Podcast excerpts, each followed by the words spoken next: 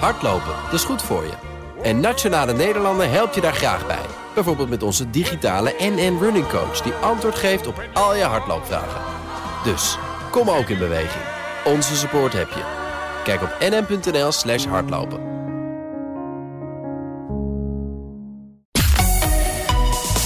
BNR Nieuwsradio.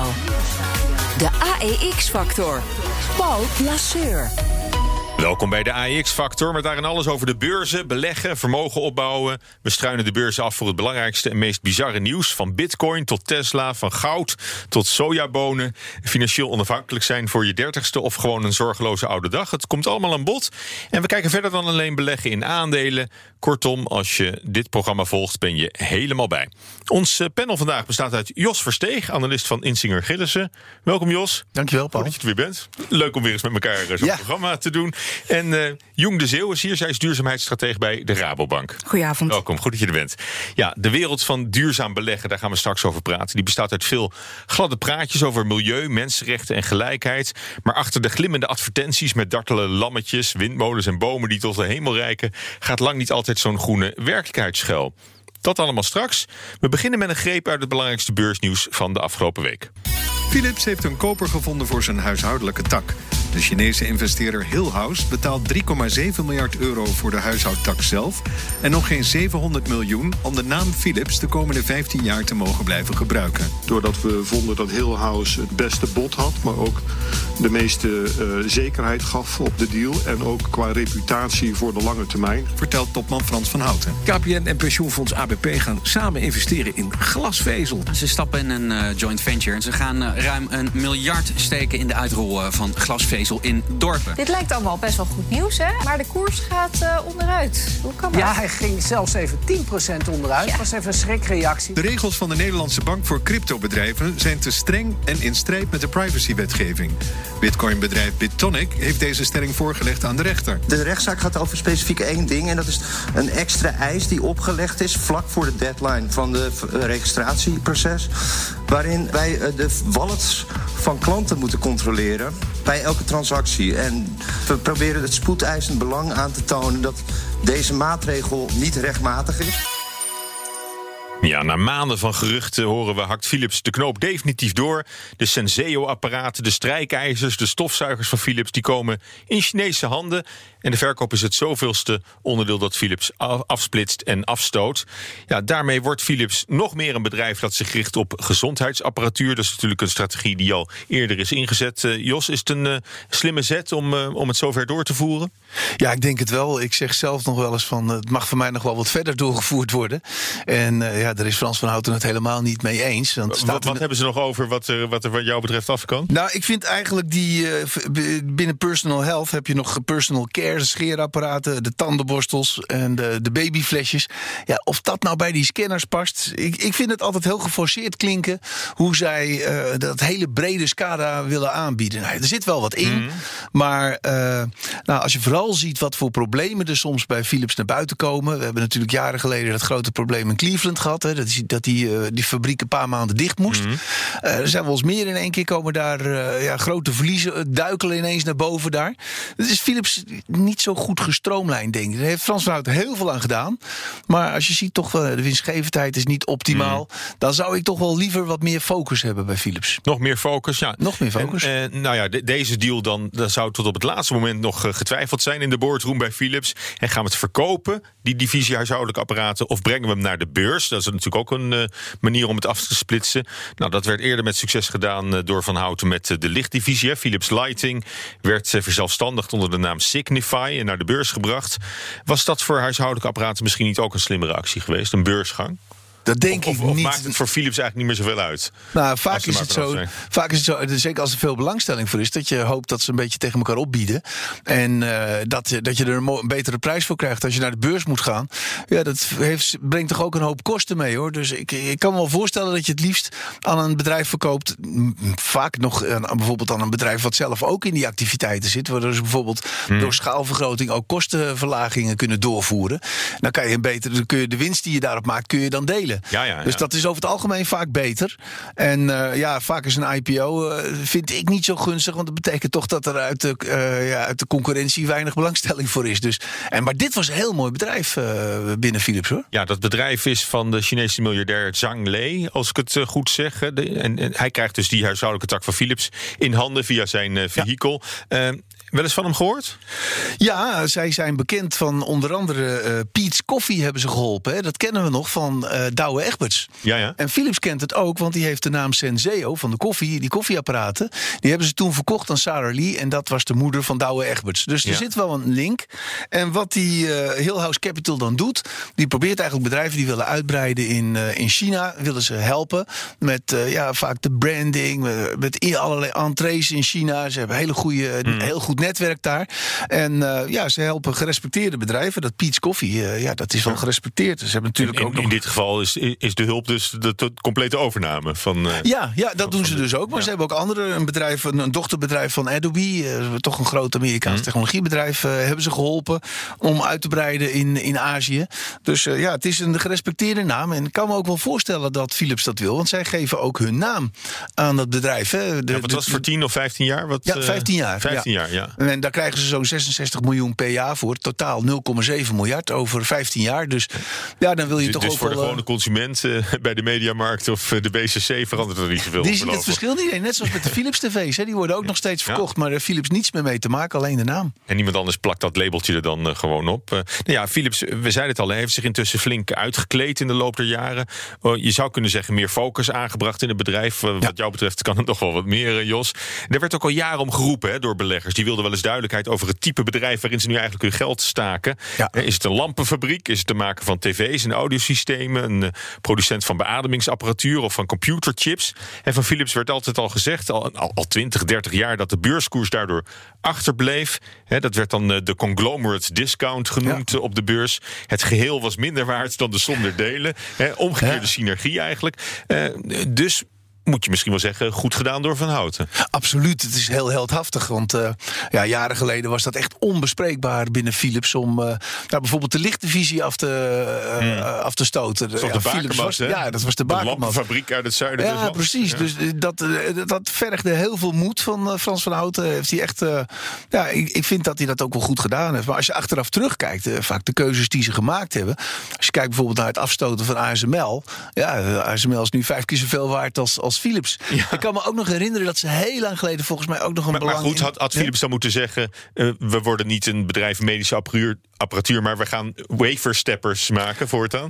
Ja, dat was ook. Nee, ze moesten keuzes maken. En eh, dat vind ik heel goed, dat die, eh, dat die keuzes gemaakt zijn. Maar je ziet nog wel, vind ik, er nog wat geforceerd in eh, dat, dat, dat die personal health, dat dat ook nog wel weer erin blijft. Eh, dat vind ik een beetje geforceerd. Maar ik snap het wel, want dat is, ook dat is heel aantrekkelijke business. Zelfs die scheerapparaten, ja, dat is echt eh, heel ja, de, de, winstgevend. de Philips Shave is natuurlijk Ja. net zo'n icoon als, als de gloeilamp. Ja, precies.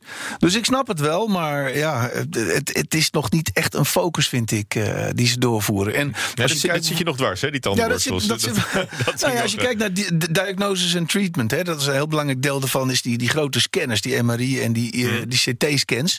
Nou, daar, als je ze vergelijkt met General Electric en Siemens Healthineers, eh, ook van die oude conglomeraten, heel vergelijkbaar, Hmm. daar, ja, daar hebben ze toch wel een zwakke positie nog. Daar zijn ze relatief klein. En dat, daar valt nog wel een hoop werk te verrichten. Daar moeten ook En, de en, en worden ze winstgevendheid veel beter. tegengehouden door het aanhouden van, eh, van de neustrimmers en de tongschrapers en, en, en andere. ik bedoel, Ja, dat vind ik zit wel. Dat, zit dat ze in de weg? Ja, dat vind ik wel. Van, eh, kijk, eh, toch Toch de het, is, laatste het is ook een cash cow waar je misschien niet vanaf wil. Ja, maar de laatste jaren zie, zie je toch veel meer dat, de, dat mensen van bedrijven houden die echt focus hebben. Van, kijk, het is ingewikkeld, de, de wereld verandert snel. eh, je moet heel erg opletten, want er is veel concurrentie. Voordat je het weet, eh, haalt je concurrentie in. Dus ja, om, om, om, in zoveel activiteiten te zitten, dat leidt gewoon af. Je, je ziet weinig bedrijven die, die, die zo breed zijn, die echt heel succesvol zijn. Tegenwoordig zijn het toch vaak bedrijven die een st- sterke focus hebben. En het is ook makkelijker voor beleggers, want ja, je wil in iets beleggen, je hebt een bepaalde keuze. Je zegt van nou, ik wil daarin. Maar dan krijg je er nog wat anders bij. En ja, dat wil je eigenlijk niet. Dus beleggers hebben daar veel belangstelling voor. Voor hele laser-focused bedrijven. Je hoort het ook CEO's vaak zeggen. We are laser-focused. Uh, Ja. dat, dat is belangrijk. Ja, eh eh, Jong de Zeel, jij bent uh, duurzaamheidsstratege bij Rabobank, maar hebt veel ervaring ook op de financiële markten. Dat is een beeld wat jij wel herkent, uh, denk ik. Dat bedrijven steeds meer focussen en, en, en dat beleggers dat eigenlijk ook, ook zoeken in ondernemingen. Ja, dat is wat we wel zien. En tegelijkertijd vind ik ook wel, als ik het verhaal nu zo hoor en toen ik het nieuws ook hoorde, even niet als belegger, maar gewoon puur even als burger. En als je bent opgegroeid met Philips en al die, hè, die, die, die Nederland is echt dat Hollandse glorie. Dan hoor je dat vandaag, hè, of dat vandaag, dan hoor je toch weer dat er een stuk uh, ja, van het oude Philips in die zin wordt afgestoten. Ja, dat gaat je dan toch wel een klein stukje aan, aan het hart. En dan denk je toch, ja, dan gaat toch weer een klein stukje cultureel erfgoed uh, verloren in die zin.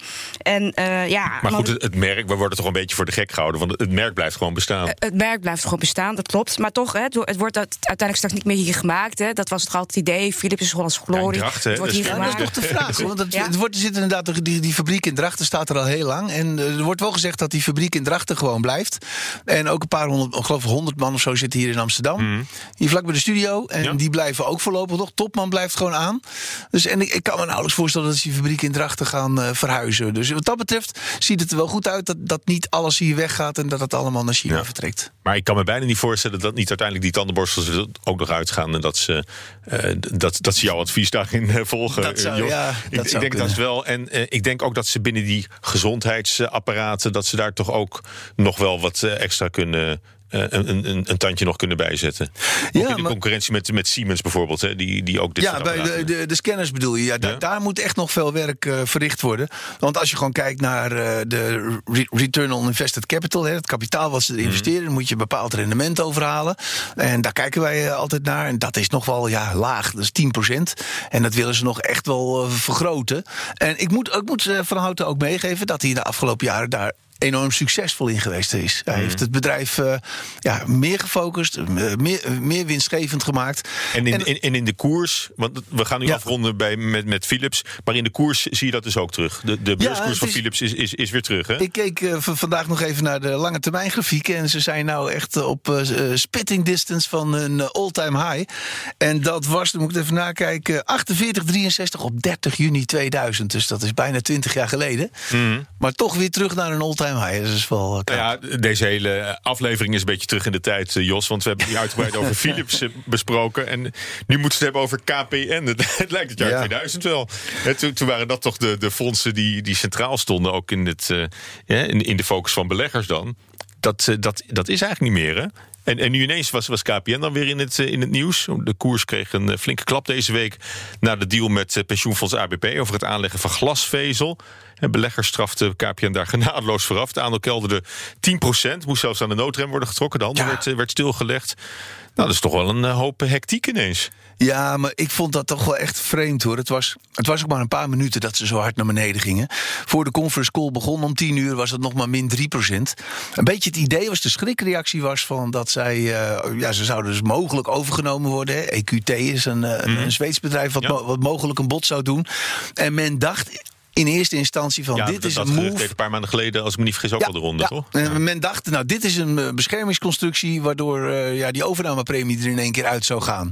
Dat was eigenlijk de reactie. Maar ja, ik moet zeggen, ik vond dat sterk overdreven. Ik hoorde laatst wel dat misschien mensen wel dachten... dat uh, APG zo, zo over zou nemen. Nou, dat kan ik me totaal niet voorstellen. Maar een beschermingsconstructie is het ook niet. het kan nog, kan nog altijd een bod komen op KPN. Die, die kans hou ik altijd nog wel rekening mee. Maar ja, ze willen het zelf absoluut niet. Dus ze zullen alles in het werk stellen om dat weer te voorkomen. Maar de beleggersreactie als zodanig had niks te maken met, uh, met, met glasvezelnetwerken. Nee, dat was, kijk, maar, ik vond het een beetje... over, de, over de altijd aanwezige overnamegeruchten Ja. rond, uh, rond KPN. Ik vond het een beetje sneu voor ze. Want ja, kom je met een mooie deal. Het was echt, ik vond het wel een mooie deal. Ook Kijk, ze, ze- daar met die hulp van APG kun- kunnen ze een groot deel van Nederland extra eh, van eh, glasvezel voorzien. En het ziet er op zich aantrekkelijk uit, alhoewel je niet de details allemaal ziet.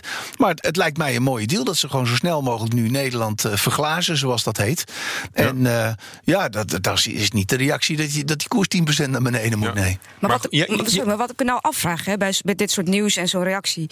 In, in hoeverre is dat dan reëel dat KPN eventueel nog overgenomen zou worden door een buitenlandse partij?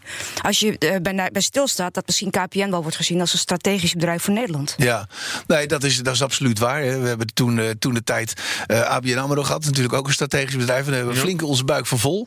En met KPN ligt dat ook heel moeilijk inderdaad. Uh, toen de tijd toen Carlos Slim met zijn American Mobile het wilde doen... was de overheid er ook niet ja. echt van gecharmeerd.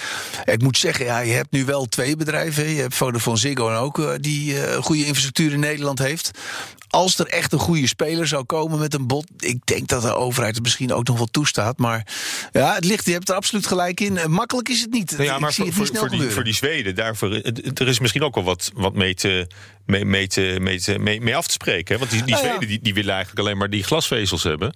En, Ja, eh, ja, en- dat- en- het- ja. het- het- ja, de- of, of dat is, wordt KPN is het alles opgedeeld. En dat wil het management natuurlijk totaal niet. Dus maar kijk, ik vind het wel heel belangrijk dat we zo snel mogelijk een goed glasvezelnet in Nederland krijgen. En KPN is nu eindelijk weer, ze staan eigenlijk nu weer eindelijk eh, dat het weer wat gaat groeien. Na jaren krimp. Hm. Maar, goed, al- maar die deal met ABP, hè, dan heb je, heb Ja. je toch met een, eh, met een pensioenbelegger, met een lange horizon. Dat, dat is toch wel een, een partner, denk ik, die, eh, die wat ja, geruststelling biedt. Dat ze niet overgenomen worden. Ja, of- bijvoorbeeld. Of, of dat ze. eh, die, zien het kennelijk wel zitten met, met KPN de komende tijd. Ja, absoluut. Eh, Maar je moet niet vergeten dat dat maar een klein deel wordt van het totale eh, glasvezelnetwerk van KPN. hè. Die joint venture krijgt ongeveer 12% in 2026 van het hele glasvezelnetwerk van KPN. Dus KPN is veruit nog de grootste speler. En er zit ook een optie in dat KPN één aandeel van APG kan kopen. En dat ze het dan de meerderheid hebben en dat ze het kunnen consolideren. Dus ja, ik denk wel, het is gewoon een mooie opportunistische deal van APG geweest, denk ik. En eh, KPN kon dat, eh, ja, die extra investering eh, goed gebruiken. Ja. Het is een mooie deal. Kijk, het is cash positief. Hè. Ze hoeven niet eens veel geld in te steken aanvankelijk. Ze krijgen dat geld van APG. En in de loop van de investering, in de loop van het aantal jaren, moeten ze geld besteden om de schep in de grond te zetten. Ja. En even voor, de beleggers, is, is KPN een beetje een aantrekkelijker Ja. bedrijf geworden om je. Om je we, gingen altijd, hebben het wel op aanbevolen staan. En ik denk ook wel van uiteindelijk eh, die groei die komt er wel weer. En misschien wordt het ook nog een keer overgenomen. Maar ja, ik kan er moeilijk erg enthousiast over worden. Over dit soort bedrijven die eigenlijk ja, nog niet echt goed renderen. Waar je nog hoop moet hebben dat het beter wordt. Dat is hetzelfde, een beetje hetzelfde verhaal als met Philips. Ik las een tijdje geleden in een interview met Joost Vaarwerk. eh, dat hij zei van ja, het is een oude cultuur. En we moeten een cultuuromslag doen. Ja, nou, dat vind ik altijd moeilijke bedrijven. Dat hoor. is altijd daar- lastig. Nou, fundamenteel geval, vind ik eh, dat lastig. Vo- Volgende week zal het nog niet zover zijn, eh, denk ik, met, eh, met het aandeel eh, KPN. Maar dat is wel waar we nu naar gaan kijken, naar volgende week. En daarvoor is eh, Wesley Weerts aangeschoven, zoals elke week. We kijken met jou vooruit. Dag Wesley. Hallo Paul. Ja, en dan weten we of we binnenkort een gewichtige partij kunnen verwelkomen op de Amsterdamse beurs. Ja, en komende week weten we als het goed is eh, of de komst van muzieklabel Universal Music Group eh, naar de Amsterdamse beurs of dat eh, doorgaat. Ehm, eh, Universal is, is de, het muzieklabel achter popsterren als Lady Gaga, Taylor Swift en Kanye West. En het Franse mediabedrijf Vivendi, dat is eigenaar. En eh, ja, die wil die beursgang al voor het einde van het jaar rond hebben. Eh, nou, dat gebeurt overigens niet helemaal op eigen initiatief. Want eh, aandeelhouders voeren al een tijdje de druk op. Want zij denken namelijk dat dat muziekbedrijf los meer waard is. En dringen daarom dus aan op een beursnotering. Een beetje een Philips. eh, Beetje zoals we dat eh, misschien bij Philips zien, inderdaad. Waarbij die druk vanuit beleggers ook is opgevoerd. Van stoot nou eens wat af. Nou, hierbij denken ze dus ook dat die waarde los. dat, dat het muziekbedrijf los dus meer waard is. Maar of die beursgang ook daadwerkelijk plaats gaat vinden, wordt aankomende week bekend. Want dan vraagt de Vivendi zijn aandeelhouders in een speciale vergadering om toestemming eh, voor die beursgang. En over hoeveel euro's hebben we nu? Wat, is het bedrijf waard? Nou, Universal behoort samen met eh, Warner Music en Sony tot, tot de grootste muziekbedrijven ter wereld. Dus het is echt wel een grote partij. En we kunnen ook wel een aardige inschatting maken van de waarde. Omdat het eh, Chinese Tencent eerder al een belang nam in Universal. Eh, in eerste instantie ging dat om een belang van 10%. Nou, daarvoor is toen 3 miljard dollar op tafel gelegd. Nou, nog niet zo lang geleden heeft Tencent dat weer uitgebreid. Maar we weten dus een beetje wat het waard is. Het, want slimme, of eigenlijk een heel klein rekensommetje, kom je ongeveer uit op zo'n 30 miljard dollar. En dat is ook de waarde en de prijs die Vivendi zelf wil hebben. Eh, eh, daar mikt het op bij zo'n beursgang. Dus het is zeker geen klein bier. Ja, en nou ja, mochten ze naar Amsterdam komen met, met een beursnotering, wat, uh, wat betekent dat dan voor, uh, voor Euronext? Nou, het laat in ieder geval zien dat de Amsterdamse beurs hier toch wel behoorlijk populair is voor bedrijven die een uh, beursnotering willen. Want verschillende bedrijven ja, die staan al in de startblokken. Niet alleen Universal, maar ook Coolblue. Dat hoorden we een tijdje geleden. Die denkt bijvoorbeeld serieus over een beursgang. Nou, ondertussen zijn er ook hardnekkige geluiden over nog een aantal techbedrijven en, en, en een aantal investeringsvehikels dat een beursgang voorbereiden. We hoorden WeTransfer uh, dat uh, een beursgang wel ziet zitten hier. en we hadden natuurlijk ook dat, dat nieuwe fenomeen. Dat hebben we ook in deze podcast besproken. Of in dit in het programma. Over specs. Hè, die lege beurshulzen die ontzettend ja, in trek zijn. het centrum voor in we, Ja, we zijn een soort van magneet voor die, voor die lege ja. beurshulzen. dus dat zien we ook nog. Dus wat dat betreft belooft het, op, het op het gebied van beursgangen wel een druk jaar te worden voor, voor het Damrak. Nou, we zullen het zien in ieder geval wat het voor Universal Music Group gaat, gaat betekenen. Dat horen we volgende week. Dankjewel, eh, Wesley. BNR Nieuwsradio. De AEX-factor. Paul Lasseur. Ja, ook benieuwd hoeveel duurzame beursgangers daar dan uh, tussen zitten. Want onder het beleggend publiek heeft de populariteit van groen beleggen een enorme vlucht genomen. De vraag is alleen nog hoe duurzaam het echt is, dat duurzaam beleggen. Want voor het weet zit je geld alsnog doodleuk in de grote olieconcerns of in wapenfabrikanten. Je weet het niet. Uh, of niet altijd tenminste. Want veel beleggingen die krijgen het label groen of duurzaam. Maar uh, jong, wie, wie, betaalt dat? En wie bepaalt dat eigenlijk? Ja, dat, dat bepaalt eigenlijk de makers zelf hè, van die beleggingsproducten. Hm. Die mogen Dus zelf bepalen. Ja, dat is gewoon marketing. Kijk, als jij uh, jouw fonds uh, de Green Dark Horse wilt noemen, dan, dan kan dat gewoon. Hè? Dat is geen enkel probleem. Dus, uh, maar het is natuurlijk wel zo dat als jij je fonds groen market en de, de, uiteindelijk gaan natuurlijk wel, uiteindelijk wel ratingbureaus kijken van hey, hoe groen Hmm. ben je nou uiteindelijk? Dan zullen ze daar wel een stempeltje op zetten van nou, dat, dat, dat Green Dark Horse, dat is helemaal niet groen. Dus dat, dat, je, zo makkelijk kom je er ook weer niet mee weg. Ja, maar kun je ook zeggen bijvoorbeeld de minst vervuilende olieproducenten? Die bestaan dat, ook, hè? Dat, dat is een relatief duurzaam bedrijf dan. Ja, nee, maar dat bestaat ook. Hè. Je kunt op verschillende manieren kun je natuurlijk groenheid interpreteren. Je Mhm. kunt zeggen van nou, we willen alleen maar groene bedrijven in ons, uh, bijvoorbeeld in onze benchmark hebben of in ons fonds hebben. Maar je kan natuurlijk ook zeggen, nee, we willen juist uh, van de top 10 aan oliebedrijven, ik zeg maar even wat, wil je de drie beste Ja, van de, in de klasse. Ja, die Ja. wil je ranken en die wil je wel in je portefeuille hebben. Om ze te stimuleren, hè, ook de rest van de oliebedrijven, om toch groener te worden. Ja, d- dus het is niet per se een uitsluiting van, van fossiele bedrijven. Absoluut niet. Nee. Nee. Nee, ja, het is een, het is een containerbegrip. Hè. Iedereen hanteert weer andere eisen. Dus hoe vind je dan als belegger je weg daarin? Hè? Tussen al die goede praatjes van beleggingsadviseurs en vermogensbeheerders? Nou, als het goed is, heeft, uh, ja, als jij bijvoorbeeld een fonds gaat uh, kopen via jouw broker. en je gaat een beetje zoeken in, in, in het assortiment wat er allemaal is. Als het goed is, dan ga je ook kijken naar wat er, wat er allemaal in zit. En bijvoorbeeld ook ga je kijken naar uh, een handleiding of, of uh, de, zeg maar de bijsluiter. En vaak staat er ook wel een mate van groenheid in. Uh, een indicator in zo'n in zo'n bijsluiter. En daarmee kan je dan wel zien van nou, hoe, hoe groen is mijn product? Ja. Koop ik nou hier echt een kat welke, in de zak? Welke criteria daarvoor zijn aangelegd? Ja, dat, precies, dat weet je dan allemaal. Precies. BNR Nieuwsradio. De AEX-factor. Ja, bij mij in de studio zijn uh, Jos Versteeg, analist van Insinger Gillissen... en Jong de Zeeuw, zij is duurzaamheidsstratege bij de Rabobank. We praten over duurzaam beleggen. En het ja, probleem is natuurlijk wie dat, uh, wie dat controleert. Hè. Je hebt bijvoorbeeld uh, bij, zelfs bij Vanguard uh, gezien... dat ze ineens toch indirect in een, in een wapenfabrikant belegden. Ja, op, op zich... dat, dat zul je natuurlijk altijd zien. Hè? Dat er in dit soort fondsen altijd beleggingen zitten... die misschien niet altijd even duurzaam zijn. Ehm, maar dat is dus een van de punten die nu getackeld gaat worden. want ze hebben gezegd van... kijk, je hebt, je hebt zoveel soorten groen. En ehm, als je nu wilt zeggen... Wat, wat is nou groen en wat is niet groen... nou heeft de Europese Commissie gezegd, daar gaan we eens wat aan doen. Hmm. En die hebben dus gezegd van nou, wij gaan gewoon een definitie geven van groen. En dan zijn we in één keer hè, verlost van die 50, uh, 50 Shades of Green, om het maar zo te zeggen. En, um, en als jij dan jezelf nog wil marketen als groen, dan moet jij onze definitie van groen gaan volgen. Maar krijg je nu een sterrensysteem, uh, zoals, zoals in reviews, dat je ziet, uh, het, het krijgt uh, vijf groene sterren of, of twee groene sterren? Nou, eerder eigenlijk ga je zien dat als, de, inderdaad je, als je je fonds hebt en je hebt je beleggingen daarin zitten, die worden straks tegen de groene meetlat Mhm. gehouden per belegging. En vervolgens ga je dus kijken van nou, hoeveel procent van mijn fonds voldoet nou aan die groene definitie van de Europese Commissie. Ja. Dus je zult straks gewoon percentages zien van nou, dat fonds is zoveel zoveel procent eh, groen, dus commissie groen, om het maar even zo te zeggen. Mhm. En het andere fonds eh, wat meer of wat minder. Ja. Je zou het eerder zo moeten zien. Ja, want ook eh, de, de VEB constateerde al hè, dat er nogal eens wat misgaat bij duurzame beleggingsproducten. Dat je soms toch in, eh, in Total of BP, Toyota investeert. Eh, Toyota is zelfs best een populair. Voor mij zit eh, Triodos ook eh, vol in, eh, in, in Toyota. Niet in Tesla, maar wel in Toyota. Ja, maar kijk, het, ook met Europese commissiegroen is dus ook, eh, daar zit ook staal in. En, en Mhm. bijvoorbeeld ook eh, en chemie. Dus het is niet zozeer dat je alleen maar straks in groene beleggingen mag zitten. Wat echt, hè, zoals jij en ik Mhm. denken, dit is groen. Maar ze gaan eerder zeggen van, nou, we hebben gewoon een aantal eh, industrieën, een aantal sectoren. Daarvan vinden wij dat die in principe in aanmerking komen om groen te zijn. Mhm. Maar als jij eh, wilt voldoen als producent aan ons definitie van groen, dan zul jij bijvoorbeeld aan een bepaald criterium moeten voldoen.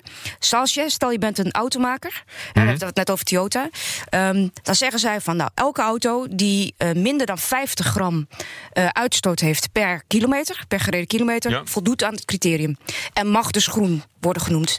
En dat betekent dus dat als jij eh, zeg maar, dat in, in, als autofabrikant een x procent van jouw Hmm. omzet behaalt met die auto's, Ja. dan mag dat dus meetellen als groen in jouw portefeuille, in jouw beleggingsportefeuille. Oh. Zo, moet- zo zou je het moeten zien. Oké, en kijk jij er ook zo naar, eh, Jos, of niet? Of, of, of ben je niet zo van het eh, Nee, wij kijken er zeker naar. En we hebben er ook heel veel discussies over. Wij zijn ook echt eh, bezig om eh, alleen maar te beleggen in groene bedrijven. Alleen, eh, ja, er zit. kijk, je- ik wil liever als analist niet te veel met die ethische zaken te maken hebben. Als mens natuurlijk wel. Hmm. Maar als analist, daar probeer je gewoon een inschatting te maken. Bijvoorbeeld eh, een olieconcern. Ja, dan, dan, dan weet je van eh, dat is niet eeuwig. Dat gaat over een paar jaar, houdt dat op. Dus probeer je dat in je modellen. eh, ja, zit er dus op langere termijn eh, geen groei in. En zo kun je dus bepaalde risico's, bijvoorbeeld een chemisch bedrijf wat enorm vervuilt, dat je daar hoge risico's loopt van aanzienlijke boetes of opruimacties, probeer je dat in je waardering te verwerken. Maar ja, ik heb bijvoorbeeld moeite, ik weet niet of dat overal zo is, maar sommige mensen willen bijvoorbeeld alcohol, bedrijven die alcohol produceren, verbieden. Eh, LVMH, een prachtig bedrijf, maar die hebben 10% eh, z- zitten ze in, in alcohol en champagne. Nou, ik zei vanochtend ook erover, er zijn weinig mensen die aan champagne verslaafd zijn. eh. dat is niet echt een probleem. Wat Jos net zei, was wel een heel interessant punt, hè, wat je net maakte. Van ja, ik wil als analist eigenlijk alleen bezig zijn bij het analyseren van de business van, van zo'n bedrijf. Mhm. Eh, uiteindelijk is het natuurlijk ook zo, een interessant punt, van is, is groen nou bijvoorbeeld ook een risicodrijver of niet? Hè? En want daar zijn discussies nog helemaal niet over uitgekristalliseerd. Je kunt, hè, sommige mensen zeggen groene beleggingen zijn Mhm. hele veilige beleggingen. Nou, ik weet niet of dat wel zo is. Nou ja, Hè, dus- maar dus- het zijn, het zijn, het zijn natuurlijk ook populaire beleggingen. Er is een, een duidelijke groeimarkt voor. populair, ja. iedereen wil wel groen beleggen. Dat betekent ook dat het. eh, alleen al daardoor is, het misschien wel een, een, is daar misschien wel een beter rendement in te behalen dan in. Ja, dat moet je niet altijd zeggen. Nou, Dat zegt Jongen ook. Van, van, kijk, er zijn, eh, be- als je groen belegt, zijn bijvoorbeeld bedrijven die in nieuwe technologieën beleggen. Hmm. En je weet niet of die nieuwe technologieën het halen. Sommige bedrijven eh, die, die richten zich helemaal op waterstof. Nou, gaat waterstof het redden? Dus ja, vooral zijn het vaak bedrijven die, die opstarten en da- daar loop je gewoon veel risico. Ja. Ik vind inderdaad dat je groen en risico niet op één hoop mag gooien. Dat, dat, dat zou niet goed zijn als analist, zeker niet. Maar als, als als belegger ook niet. Dat moet je niet doen. Eh, er zitten gewoon hè, verschillende risicodrijvers, net als met normale bedrijven, niet groene bedrijven. Die, die analyseer je ook gewoon naar hun business en, en niet naar de groenheid. En zo is het met groene bedrijven ook. Er zijn risicovolle groene bedrijven en minder risicovolle groene bedrijven. Zo zou je het moeten zien. Mhm. Maar goed, eh, komt er een moment dat, dat je kan zeggen. Eh, als je, eh, nou ja, dan doe je dat feitelijk, hè, dat je het met risico vereenzelvigt. Maar dat bedrijven die niet duurzaam zijn of op termijn eh, niet duurzaam kunnen worden, dat je daarmee een risico neemt. Nou, wat, wat je ziet, en, en dat is misschien wel een punt wat je mee moet nemen in je overweging als je bijvoorbeeld niet groen wilt beleggen, is dat zeker de autoriteiten eh, neigen ernaar toe om steeds meer ehm, groene assets te bevoordelen. Hè. Als je kijkt naar Christine Lagarde, die heeft ook gezegd Mhm.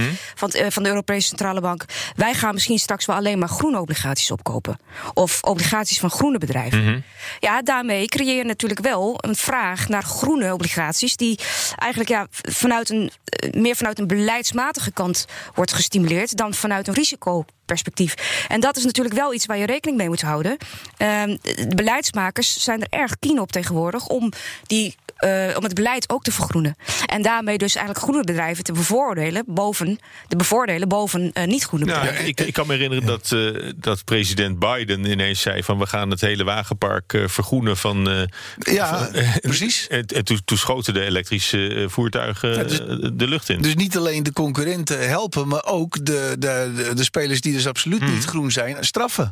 Ja. De- die, die toeslag voor de CO2-toeslag en dat soort zaken. En ik denk dat dat in de komende jaren alleen Hmm. maar gaat toenemen. Dus je loopt daar wel een risico als je belegt in bedrijven die eigenlijk helemaal niet groen zijn. En het een maar risico, een maar het beetje- is, ook, het is ook een kans voor, voor beleggers die dat, die dat zien gebeuren.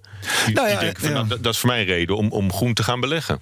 Ja, en tegelijkertijd denk ik ook. Ik koop eh, alleen nog maar green bonds, want eh, dat, dan heb ik eh, Christine Lagarde aan mijn zijde. Ja, nou, dat, dat klopt dan. Hè. Dan, ga je mee in de hoos. power. Ja, dan ga je mee in de, in de, in de Christine-hoos. Eh, en, en dan is de vraag van, ja, gaat het ooit nog een keer landen? Hè? En, Mhm. dat vind ik echt wel gevaarlijk, dat creëren van die bubbels. En dit, zijn, het- dit is in feite dan ook een, dan de wordt het een groene bubbel. Ja. En dan gaan we bellen blazen. En dit worden dan groene bellen. Maar uiteindelijk denk ik van ja, zo'n groene bel, die kan natuurlijk uiteindelijk ook knappen.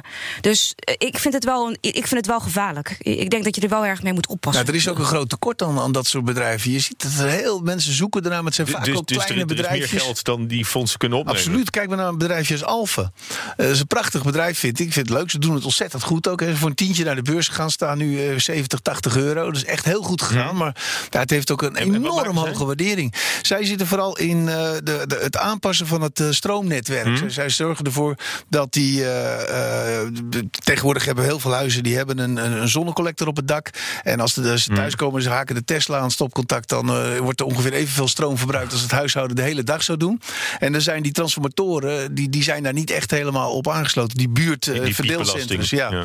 Dus eh, daar maken zij eh, smart grid eigenlijk. En voor de rest ook laadpalen Want natuurlijk. al die ja. Tesla's komen om, om zeven uur thuis. eh, Precies, die moeten allemaal tegelijk heel veel stroom hebben. Dat is heel eh, lastig voor het Aan de netwerk. plug, ja. Ja, het is een prachtig bedrijfje, maar het heeft wel een, een, K- eh, een, een KW van weet ik veel hoeveel. Dat is echt heel hoog gewaardeerd. Mm. Dus, eh, maar je ziet het dus ook aan de, bijvoorbeeld aan de obligatiekant. Hè, daar zie je ook al die green bonds. Dat is echt de afgelopen jaren heeft dat een enorme vlucht genomen. Ja. Eh, en het wordt alleen maar meer. Ook dit jaar eh, worden weer echt miljarden en miljarden uitgegeven aan green bonds. Hartstikke populair. Veel, hè, vaak over, eh, en vele malen overschreven. Ehm, ja, dat, het, er is vraag naar. Dus, Ja. dus uiteindelijk eh, wordt het ook aangeboden. En dat drijft ook de koers op. ja, en, en, en, En, dit en, en dus is het, is het misschien wel een, eh, een buitenkansje voor, voor beleggers. Om juist om groen te beleggen vanuit rendementsoogpunt. En niet alleen maar uit idealisme. Nee, absoluut. Het, het is ook een mooi rendement. Hè. In die zin, en niet alleen dat. Hè. Wat je ook ziet, is dat groene beleggers vaak wat minder snel verkopen. Dus die zijn wat rustiger in het beleggen. Dus, en dat is ook een van de voordelen. Bijvoorbeeld als je een green bond uitgeeft. Hè, er wordt gezegd van ja, dat is toch net een ander soort type investeerder die daar instapt. En dat is meer buy and hold. Dus dat, Ja. die zijn minder geneigd om snel te verkopen. Ja, dat heeft ook voordelen. Natuurlijk veel minder volatiel. Nou, er zit ook wel een ander risico aan. Bijvoorbeeld als je groen wil beleggen en je zegt van nou ik wil niet in oliebedrijven beleggen. Dan heb je dit jaar een knap beroerd rendement. Want eh, ja, eigenlijk vanaf het begin van het jaar zijn die oliebedrijven eh, enorm omhoog gegaan. En eh, ja, dan blijf je dus achter. Dus je moet ook goed uitkijken van wat is je benchmark, tegen wat vergelijk je het. Dan moet je het ook wel echt tegen een vergelijkbare index vergelijken. Ja. Nou ja, goed, maar in- intussen is het probleem nog eh, de- misschien ook wel de instabiliteit dan eh, van, van de markt. Ehm, de instabiliteit van de markt, eh, omdat het groen is, bedoel je? Ja? Ik denk, nee, dat, dat zie ik nog niet zitten. En ik denk alleen wel, wat ik, waar ik net zegt van, van wanneer landt het, wanneer, wanneer knapt die bubbel. Ja, maar op dit moment hebben we die bubbel nog niet, is die bubbel nog niet daar. Hè? Dus op het moment dat de, dat de ECB daadwerkelijk echt groen bonds gaat kopen... omdat ze eh, in het opbouwprogramma willen vergroenen... eh, ja, dan, dan zul je zien dat, dat daar eh, enorme vraag gaat komen naar green bonds. En die overigens dan wel taxonomie... eh, hè, dus volgens, volgens de Europese Commissie groen, groen moeten zijn. Ja. Want daar zijn ze dus ook mee bezig. Ze zijn ook bezig die green bonds groen te maken naar de definitie van de Europese Commissie. Ja. Dus want, want, want Brussel is met maatregelen gekomen die ook wat meer transparantie willen brengen in die wereld van, eh, van duurzame groene beleggingen. Vraag is of dat, of dat echt gaat, eh, gaat helpen. Want eh, dan blijkt misschien wel achteraf dat je niet in zulke duurzame bedrijven bent, eh, bent gestapt. Nou ja, dat is, dat is, en, dan, en dan gaat in één keer al, al je winst er ook aan. Want dan, dan vlucht iedereen uit een bedrijf dat ineens een andere waardering krijgt. Ja, en ook wat je zei hè, over niet zo duurzaam. Dat is, dat is natuurlijk wel een issue wat op dit moment heel erg speelt. Als je kijkt naar wat het, het groen, wat de definitie daarvan is, ze op dit moment nog hè, aan het vastleggen.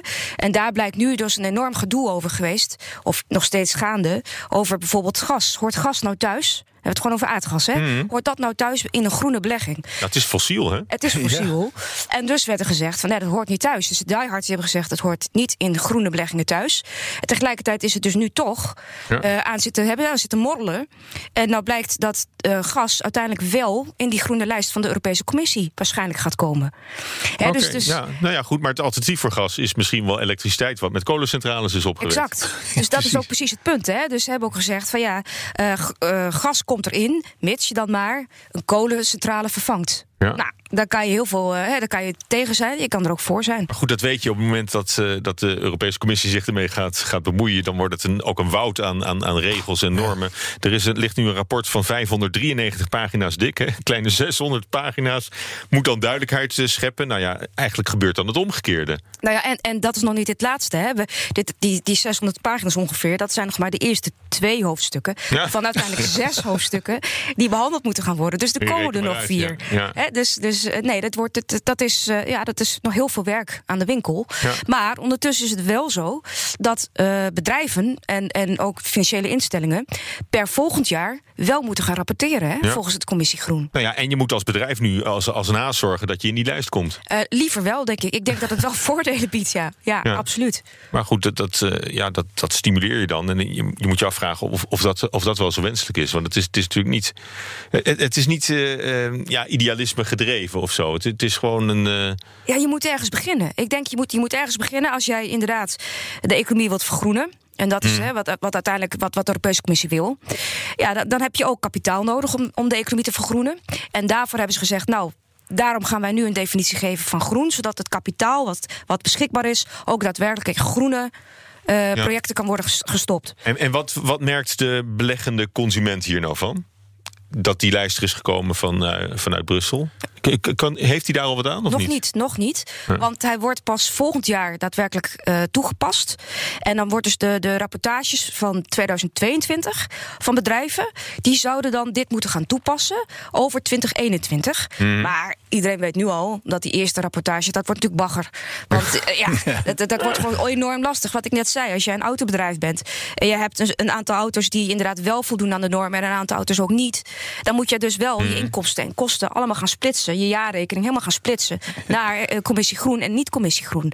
Dus dat wordt enorm lastig. Ja. Dus dat, eh, en als beleggers, die, die fondsen, die moeten dus ook hun fondsen gaan zeggen: Nou, dat gedeelte is groen en dat is, gedeelte is niet groen geweest. Dus dat, dat is echt, dat wordt echt heel lastig. En aan de andere kant, als je dan kijkt naar de Europese Commissie vanuit beleidsoogpunt. eh, Dit, dit is natuurlijk het, het eerste deel van, van de Green Deal, wat, wat in werking eh, gaat, eh, gaat treden waarschijnlijk. Ja, dat, ehm, ehm, ja, misschien bereiken zij dan wel om de eigen economie CO2-neutraal te gaan maken tegen, tegen 2050. Dat is wel het idee van deze hele taxonomie. Dus, Dus het uit, idee uit is, beleidsoogpunt is het misschien heel verstandig, maar is het tegelijk voor, dat is eigenlijk de vraag, is, is het voor beleggers ook zo nuttig? Ik, ik kijk Jos even aan. Eh, sorry. Ja, gaan, de- gaan, beleggers hier, hier plezier van hebben dat, dat die, eh, die taxonomie helemaal eh, wordt, eh, wordt opgesteld? En die, die voorlopig zie ik dat nog niet, nog niet gebeuren. Maar ik denk wel dat we er plezier van, van hebben als we zometeen in 2050 CO2-neutraal zijn. Dat we in ieder geval droge voeten houden. Ja, dat, dat, wel. Ja, dat, dat willen we allemaal wel, eh, Ja. denk ik. maar goed. eh, Maar het, ja, sorry. Ik vind het heel erg moeilijk, eh, lastig. Bijvoorbeeld een bedrijf als Shell, hè, die dan zegt: Hmm. nou, wij willen eh, duurzame energie ook gaan opwekken. Maar ja, het kan gewoon niet. Het is op het ogenblik het is niet mogelijk. Dus je, je moet gewoon leren, nog lang leren leven met, eh, met fossiele brandstoffen. En dat is heel naar. Of je moet, dus een tijdje geleden sprak ik hier iemand van, eh, van Esso of Exxon. En die zei van ja, of als je dat echt helemaal gaat forceren, dan creëer je een recessie. Ja. Maar, nou ja, maar wat je sowieso creëert, is dat, dat je nieuwe, nieuwe regels eh, aanlegt voor, eh, voor, voor groene beleggingen. En die- Willen, willen ze op die lijsten komen? Daarmee eh, meng je je als overheid in feite in het, in het rendementsplaatje van, van beleggers. Ja, en dat is dus precies hè, waar ik dus wel voor waarschuw. Van, pas nou op met het, met het mengen van risicoprofielen met groen. Hè, wat, wat ik ook net zei, groen is niet per definitie minder risicovol. En als je dit op deze manier gaat aanpakken als overheid, ben je dat eigenlijk wel aan het doen. Hè. Je, je bent wel groen aan het bevoordelen. En ehm, ja. Kijk, het kan goed gaan. Maar ik denk ook dat, dat er eh, straks ook groene bedrijven gewoon failliet kunnen gaan. Hè? Die, die, die wel uiteindelijk eh, in Maar, de lijst maar je, hebt ook bedrijven die in transitie zijn, hè, zoals eh, Volkswagen. Die zetten zwaar in op elektrisch rijden. Die gaan, eh, die gaan ook stoppen met straks met, eh, met diesel en, en benzine. Maar dat kunnen ze niet van de ene, ene dag op de andere doen. Dus ze, ze maken ook nog steeds benzineauto's. Ja, dus daarom hebben ze ook gezegd van, nou ja, die, die, die eh, criteria die we nu in, die, in dat groene lijstje hebben staan, die zijn nog relatief los. Hè? Eh, En ze zeggen eigenlijk ook, als je eenmaal een knopje ergens aan hebt gezet, dan kan je daar gaan draaien. Ja. Dus dat knopje wordt straks elke vijf jaar of elke zoveel jaar gaan ze daaraan draaien. En dan wordt De duimschroeven zijn het De duimschroeven die worden inderdaad aangedraaid. Ja. En op die manier hopen ze dat je de hele economie kan forceren, eigenlijk, hè, want dat is wat ze dan Mhm. doen, naar een pad wat in 2050 dan uiteindelijk uitmondt in, in net zero. Hm. En eh, nog even over beleggersgedrag, eh, Jos. Eh, verstandig beleggen betekent spreiden. Hè? Ja, absoluut. En als je nou puur duurzaam wil beleggen, heb, heb je dan, is er dan wel genoeg aanbod om je belegging echt te kunnen spreiden? over, wordt- over verschillende sectoren, over verschillende regio's, over verschillende asset Ja, het classes. ligt heel erg aan van hoe, hoe strak je je eisen stelt. Maar wij, wij zien soms wel, als je echt hele strakke eisen stelt... Ja, dan wordt het moeilijk. Dan kun je echt, sommige sectoren kun je totaal niet in beleggen. Neem bijvoorbeeld energie. Autobedrijven, bedrijven die alcohol verkopen... zijn vaak hele mooie, stabiele beleggingen. Heineken, Mhm. ja, Bev zijn mooie bedrijven. Dus daar, daar kan je dan allemaal niet meer in beleggen. Dus het is een beetje hoe, ster, hoe streng je je eisen stelt. Maar als je je eisen dus heel streng stelt... Ja, dan loop je ook risico. Want dan ben Mhm. je dus niet zo heel breed meer gespreid. Maar ja, kijk, breed Ja, maar- gespreid... maar misschien, ja. misschien helpt het dat, eh, dat Brussel dan wat eisen gaat, eh, gaat, gaat stellen. Ik denk dat je elkaar dan. eh, Ja, ja dat, dat denk ik. Maar ja, ik, moet, ik moet zeggen, ik vind het heel goed dat die eisen er zijn... en dat er hard gewerkt wordt om, eh, om, om de wereld wat beter te maken. Overigens is het zo, dat is misschien wel aardig en fair om te zeggen hier ook, eh, dat bedrijven niet per se mee hoeven te gaan. Hè. Dus ze kunnen nog steeds zeggen van nou, we doen hier niet aan mee. Dat Mhm. kan. Eh, alleen dan mag je dus niet meer. eh, dan moet je A, dan moet je uit gaan leggen waarom je niet meedoet. Mhm. Dat is, en, en, eh, en, je, en je wordt dus in die zin eh, kan je jezelf niet meer profileren als groen hè, in, de, in de Europese Unie. Nee. En, en voor hetzelfde geldt voor beleggingsproducten. Je hoeft niet hierin mee te gaan. Je kunt gewoon zeggen, nou, we gaan hier niet in mee. En we hebben ons nog steeds onze Green Dark Horse befonds. Nee.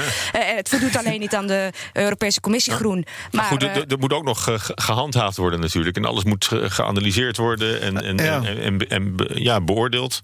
Nou, een voorbeeld is ook, ik zat er net aan te denken, Danone. Die is, het bedrijf heeft heel veel aandacht besteed aan, eh, aan, aan duurzaamheid. Maar is daar eigenlijk wel op afgestraft. Want eh, ja, beleggers begonnen te, te vrezen dat dat ook te veel geld ging kosten. Dat is ook wel weer een voorbeeld eh, dat het ook wel zijn risico's heeft. Ja.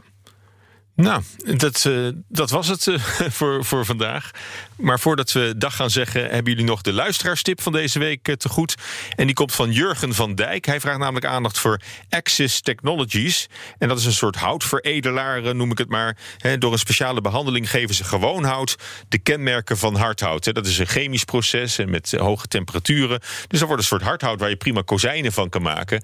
En zegt hij van ja, in de, in de bouw wordt er steeds meer, wordt beton steeds meer ingeruild voor, voor houtbouw. En dat is een ontwikkeling die we gaan zien. Dus dan, eh, ja, er worden ook twee nieuwe fabrieken gebouwd momenteel om extra capaciteit eh, eh, te creëren voor Access Technologies. Dat ze nog meer van dat, ja, van het hardhout kunnen gaan namaken. Ja, het klinkt heel mooi. Ik, eh, ik, ik, ik denk echt dat het een, eh, een, een, een mooie business zou kunnen zijn. Alleen je het moet is, er wel het is een small cap hè, aan Ja, de precies. Amsterdamse beurs. Daar wilde ik al mee beginnen. Het is echt een small cap. Ze hebben een beurswaarde van 263 miljoen. Dat heeft twee kanten. Aan de ene kant dat het Mm. nog heel veel kan groeien. Aan de andere kant zijn het ook wel vaak wel ondoorzichtbare, heel volatiele bedrijfjes. Je ziet het ook aan de koersen. Als je kijkt naar de koershistorie, zijn er flinke koersschommelingen geweest. Van 120 naar 70, naar beneden dus. En, eh, Kom ja, een momentje. ja, precies. nou ja, het heeft een koers-winstverhouding van, van, van 62. Zegt op zich niet zo heel veel. Oh, dat, dat klinkt mij heel fors in de oren. ja. Dus er zit dus wel ook een hele hoge verwachting in. Ja. En dan, hebben we, dan zijn we precies weer terug op, op de risico's van, van dit zijn, zijn bedrijven die iets nieuws doen. Eh, het is een kleine Mhm. business waar nog heel veel groei in zou kunnen zitten. Maar ja, dat brengt ook wel flinke risico's bij. Je, Mhm. je, je, je belegt dan wel een heel specifiek deel. Echt in een hoog risicodeel, denk ik. Ja, maar in zijn algemeenheid kun je wel zeggen... dat dit is een duurzaam initiatief. Nou, waar ik vast aan te kijken, is dat het dus dat het, dat het winst maakt. Het maakt, dus, het maakt in elk geval winst. Ja, ja, ja, ja, ja, een klein En beetje Je hoor. hebt ook maar- nog genoeg eh, duurzame bedrijven Ja. die bijvoorbeeld echt starten. En die gewoon nog eh, in het Ja. rood staan. Hè? Dus, maar goed, we hadden deze week ook die affaire met, dat, eh, met het fouthout. Hè, met die eigenaren die, eh, die daarvoor eh, vervolgd gaan worden. Voor het importeren van fouthout in, in ja, een Nederland. behoorlijke straf geloof ik. Ja, Ja, ja. ja, gevangenisstraffen. Echt een paar jaar cel Ja. kunnen ze krijgen. Ja. Ja. Dus dat, eh, Nou, ik moet je zeggen, maar, Paul- maar, maar goed, die, die, die hele Ja. hardhoutindustrie is, toch iets waar we, waar we misschien wel van af willen. Hè? De ombossing. En, eh, Absoluut, ik En, heb en, wel- en dan zit het een, nou, lijkt mij dan typisch een bedrijf eh, waar je dan. eh, die die je zou willen steunen om die reden. Absoluut. Ben ben je wel eens in een, gekapt regenwoud geweest? Heb je het wel eens gezien? Nee, De dat lijkt- tranen, tranen schieten in je ogen. Het is verschrikkelijk. Ja, die dus nee, ik, eh, ja, ik, ik vind, ben er echt voor om dat eh, te verbeteren, ja. Oké, maar goed, het is, eh, het is voor bedrijven die daar in de eerste stappen zetten, zoals Access Technologies, is het een eh, spannende rit. Dat denk ik wel, dat denk ik wel. Oké, nou goed. Dat, eh, tot zover dan ook over eh, Access Technologies. Ik wil jullie hartelijk danken voor jullie aanwezigheid en bijdrage aan de, aan de discussie hier in de studio. Eh Jong de Zeeuw, duurzaamheidsstratege bij de, de Rabobank. Tot de volgende keer. Graag gedaan. Dankjewel. En Jos Versteeg, analist van Insinger Gillissen. Dit was de AEX-factor. Ik hoop dat je volgende week vrijdag weer luistert. Vanaf 7 uur is de nieuwe aflevering beschikbaar op de radio en als extra lange podcast. En oh ja, heb jij een gouden beleggingstip voor ons? Of heb je zelf een tip gekregen en wil je checken of het wat is en ons voorleggen? Laat het ons weten door een mailtje te sturen naar aexfactor.bnr.nl. Want wie weet heb jij de AEX-factor. Tot volgende week. Hardlopen, dat is goed voor je. En Nationale Nederlanden helpt je daar graag bij. Bijvoorbeeld met onze digitale NN Running Coach... die antwoord geeft op al je hardloopvragen. Dus, kom ook in beweging. Onze support heb je. Kijk op nn.nl hardlopen.